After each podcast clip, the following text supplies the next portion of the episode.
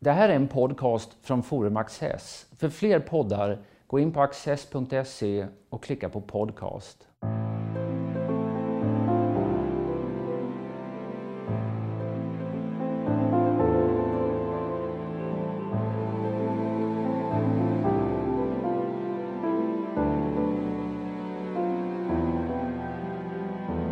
Välkommen till en ny bok. Vi är här för att prata om kapitalismens betydelse för Sveriges samhälls- och välståndsutveckling arton femtio till tjugohundrasexton ska det vara. Det är en antologi om Sveriges utveckling i och med näringsfrihetens införande. Redaktörer Kurt Almqvist och P. J. Anders Linder. De olika essäerna behandlar vilken betydelse kapitalis- kapitalismen har haft och har för den svenska välståndsutvecklingen. För att diskutera detta idag har vi med oss en av bokens skribenter, skriftställaren Anders Jonsson. Välkommen hit, Anders. Tack så mycket. Roligt att ha dig här. Eh, vi vet ju att de svenska järnbruken byggde landet. Men eh, att de också byggde upp eh, välfärdsinstitutioner är mindre känt. Kan du berätta lite mer om det?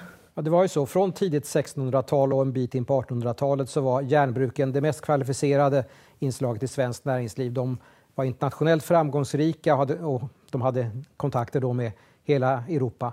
Och det speciella med järnbruken var ju att det som var begränsande var inte tillgång på malm. Det fanns mycket malm i Sverige och mycket vattenkraft, utan det var skogstillgångar. Det fordrades ofantliga mängder skog för att göra träkol. Och träkolen kunde man bara transportera en eller två mil för att inte skaka sönder. Och det innebar att alla järnbruk och alla anläggningar som ingick i bruksindustrin måste ha egna kolskogar. Därför låg de isolerade ute i storskogarna med par mils avstånd. Och kombinationen av att det var ett världsledande tekniskt och ekonomiskt företag och att ligga ensamt i storskogen innebar då att de byggde ut välfärdsanläggningar som med den tidens mått mätt var mycket avancerade. Alltså system för människor som blev sjuka eller pensionärer och ja, all, all, all typ av välfärdsinrättningar för de arbetande fanns då på järnbruken och var av högre kvalitet än det var för motsvarande grupper i övriga samhället. Du nämner som kortast Hälsingland i mm. ditt kapitel. Och eh, som uppvuxen i Hälsingland och barn där så hittade jag rester från timmerflottning på botten av älven Ljusnan.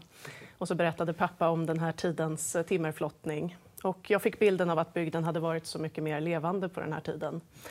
Vad hände egentligen med de här mindre brukssamhällena? Hälsingland är ett typiskt exempel därför att de järnmalmsfyndigheter som fanns i Hälsingland var inte tillräckligt god kvalitet.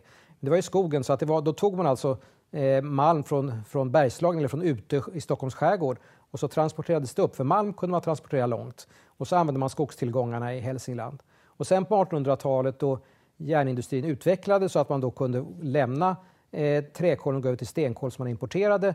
Ja, då fanns då järnbruken i till exempel Hälsingland med stora skogstillgångar och då blev det skogsindustrier. Och då var det där fantastiska med flottningen att Sverige hade älvar som var parallella som rann från norr till söder så att avsmältningen hamnade rätt ända. Det är dumt att det är svårt att flotta om, om det fri, tinar sist vid mynningen. Va? Och det var lagom fallhöjd och sånt där. Och inte minst Ljusnans vattensystem och det är där Snoddas var flottare till exempel. Jag hade en flicka i varje, varje by. Mm. Anders... Eh... De här företagarna, de drevs ju av ett stort samhällsansvar. Men de hade också kulturella intressen och ambitioner. Ett exempel är Hjalmar Lundbom. Vem var han? Du nämner honom. Just det. Och det, det då, nu hoppar vi fram i historien det är till säkert nittonhundra. Men det är egentligen samma fenomen. Alltså det är han som byggde upp gruvan, eller L K A B, gruvföretaget i Kiruna. Det var ju samma sak där. Att den låg ju också miltals från ära och redlighet. Den här järnmalmsgruvan eller fyndigheterna var kända sedan sextonhundratalet i Kiruna och Malmberget. Men det var först med moderna stålprocesser och med, med järnvägarna som man kunde exploatera det.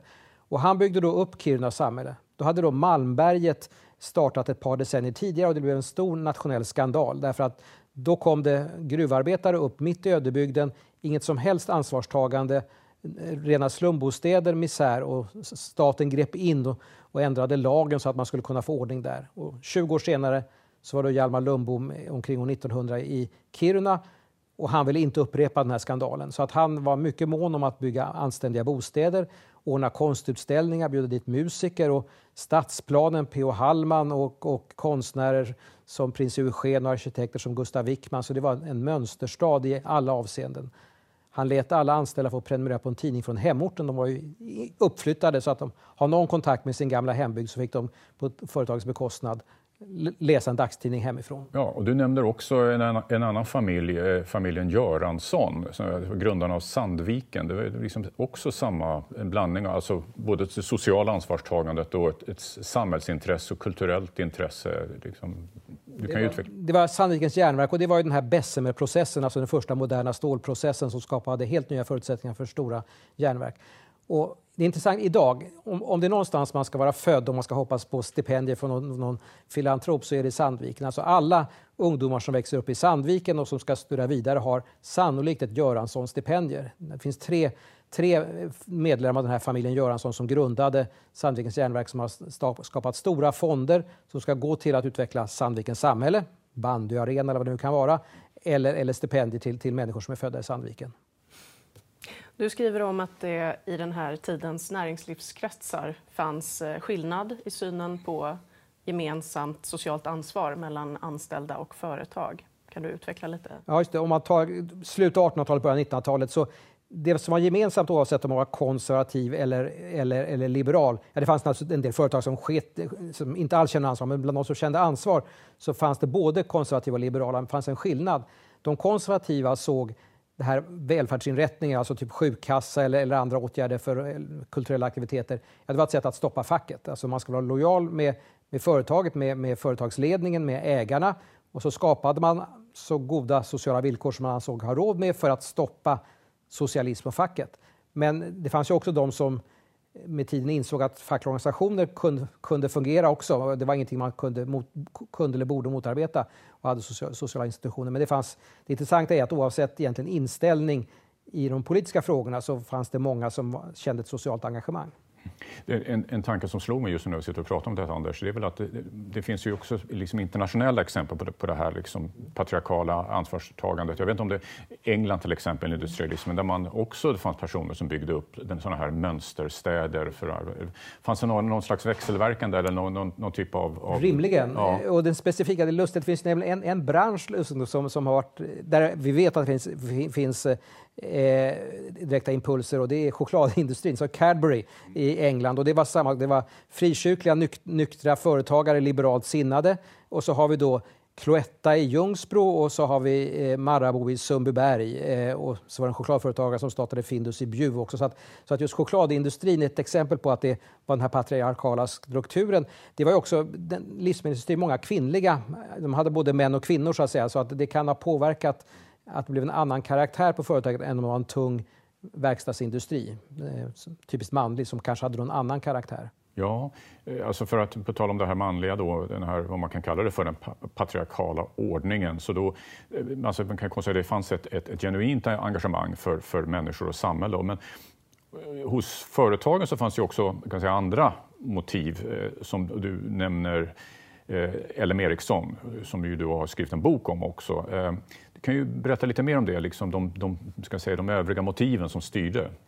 Ett, ett kan ju vara genuint humanitärt, att man ville, ville, ville verkligen hjälpa de anställda. Sen fanns det också mer egoistiskt, nämligen att det är bättre om, om människor är friska och får mat. Så, så, så att man eh, såg till att det fanns anständiga förhållanden därför att de jobbar bättre. Men så fanns det också, och det lever vidare då in, in i vår tid, där så att det finns stat, offentliga välfärdsinrättningar och där människor inte svälter. Men det är att skapa en typ av lojalitet, bindning till, till, till företaget, att man bygger upp välfärdsinrättningar. Och Ericsson då, eller Ericsson i midsommarkransen på den fasta telefonins tid, som ju var den helt dominerande arbetsgivaren för Svagströms ingenjörer i Stockholm. De hade enormt mycket idrottsföreningar, kulturföreningar, utbildningsmöjligheter och massor av sånt. Och där kan man förklara det med att Ericsson kunde inte höja lönerna för sina ingenjörer. Det, det vann de ingenting på, för att det var de som satte lönerna för, för ingenjörer på Stockholmsmarknaden. Så att om man anställer åttio procent av alla ingenjörer, då, då är man lönesättande.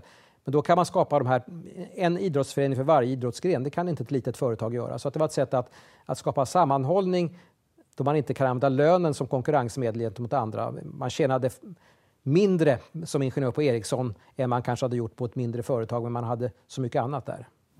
Hur såg politikerna på den här utvecklingen? Ville man lägga sig i? Ja, alltså det blev ju så till sist eh, att, att eh, en del av de här välfungerande välfärdsinrättningarna kom, kom, ja, kom att komma i kollision med de politiska reformerna som inte tog hänsyn till detta.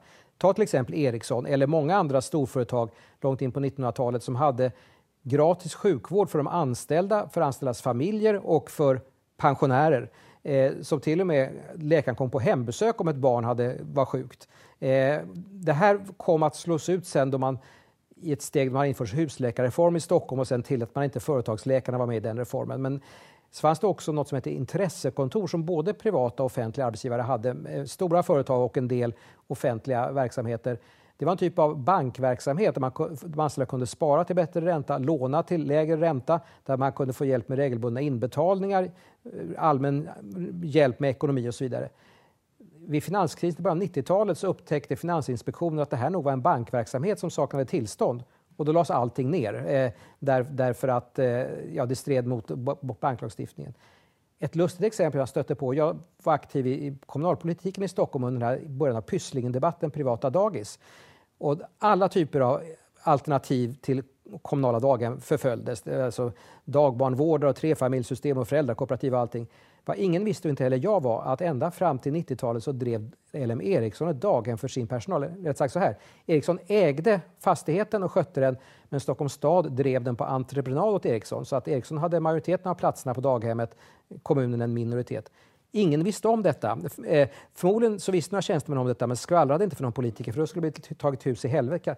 Utan att de kunde leva vidare under raden, trots att ett privat företag la ut på entreprenad till kommunen att driva daghem åt dem med egen kö. Det är lite, jag tycker det var jättekul att det funkade. Fick, fick rykte om sig då att vara en väldigt attraktiv arbetsgivare? Ja, det, det hade ingen som helst problem. Det, det, det, var en bra, det var en gammal byggnad, men Eriksson såg till att den, vad gäller fastighetsskötsel och alla sådana saker, det var nog högre standard än i många kommunala daghem, därför att Eriksson såg till att det var eh, toppkvalitet. Sen blev det ju så att Eriksson växte i andra delar av Stockholm och så var det orimligt att de skulle på ett ställe ha, driva daghem, så att det var Eriksson själv som tog initiativet att avveckla det här. Och daghemsköerna började försvinna i Stockholm på nittiotalet och då behövde man, det var ett sätt för dem att kunna rekrytera personal och erbjuda daghemsplats, och det bortföll och daghemsköerna bortföll. Man kan ju tänka sig att, att det också fanns inom jag säger, socialdemokratin och fackföreningsrörelsen av ideologiska skäl kanske också en, en motvilja mot de här, särskilt kanske under utvecklingen av välfärdssamhället och välfärd, alltså offentliga sektorn på sextio- och sjuttio-talen. Att, att det, alltså sen, det grundades i någon slags ideologisk värdering av det här. Vad, vad tror du om det, Anders? Jo, alltså från början så, så, så kan, fanns det... Så, God, dels goda grunder, det vill säga en del företag använde det där för inlåsning. Alltså man, ja, det, det klassiska var att man kom i skuld till bruket, att man fick, fick eh, mat och annat eh, på kredit och sen var man liksom livägen. Och det förekom ju också, det var en kamp inom bruksindustrin i förhandlingarna in på nittonhundratalet. Ska man ha naturaförmåner och andra förmåner eller ska man ha rena pengar? Eh, och det, den låg nog kvar, att här ska inte företagen ha... ge sina anställda särskilda sociala förmåner. Dels skapar orättvisa och dels så skapar den bindning till arbetsgivaren, så att det är ju roligare för offentliga sektorn om, om det bara är offentliga sektorn som ger de goda gåvorna och inte företagen. Då får man konkurrens om vem, vem man ska tycka om. Så det fanns ideologiska motiv eh, för detta. Men sen blev det egentligen eh, efter de ekonomiska kriserna på sjuttiotalet och nittiotalet, då kom företagens möjligheter att, och intresse av att hålla på med den här sidoverksamheten att, att avta. Ja. Avslutande fråga, fråga är väl att eh, den här utbyggningen, ut, som vi pratar om utbyggningen då, utbyggnaden av den offentliga sektorn och, och under sextio- och sjuttio-talen, eh, företagens gr- ansvar gr- fasas gradvis ut. Eh, så är det här någonting som, om du liksom för egen del ser som någonting odelat positivt att det, det blev så, eller gick någonting samtidigt förlorat? Jag tror att det gick förlorat, för vi ser sen på nittiotalet så började man prata om enskilda alternativ i välfärden. Jag tror att en del av de här som fasades ut under sextio-, sjuttio-, åttio-talen, hade de överlevt in på nittiotalet så hade en del av de här företagsbundna välfärdsinrättningarna kunnat bli självständiga, friskolor och, och daghem och annat. Så att man, man tog död på välfungerande företagsdrivna aktiviteter som hade kunnat överleva in, även in i vår tid, även om de då kanske skulle ha haft en annan form än de hade på den klassiska brukstiden. Och det är väl svårt att tänka sig att något sånt här skulle kunna komma tillbaka i ja. våra dagar? Ja, det, det, det, det finns ju vissa små, små begränsade omfattningar, men, men det är svårt idag. Det finns ju till exempel gymnasier, alltså yrkesgymnasier och andra gymnasier som A B B driver i Västerås och, och, och Siemens i Finspång och sådär. Så det finns ju företagsdrivna utbildningsverksamheter, det är väl det närmaste man kan komma. Mm. Tack Anders för att du kom hit. Trevligt. Tack, Tack så mycket.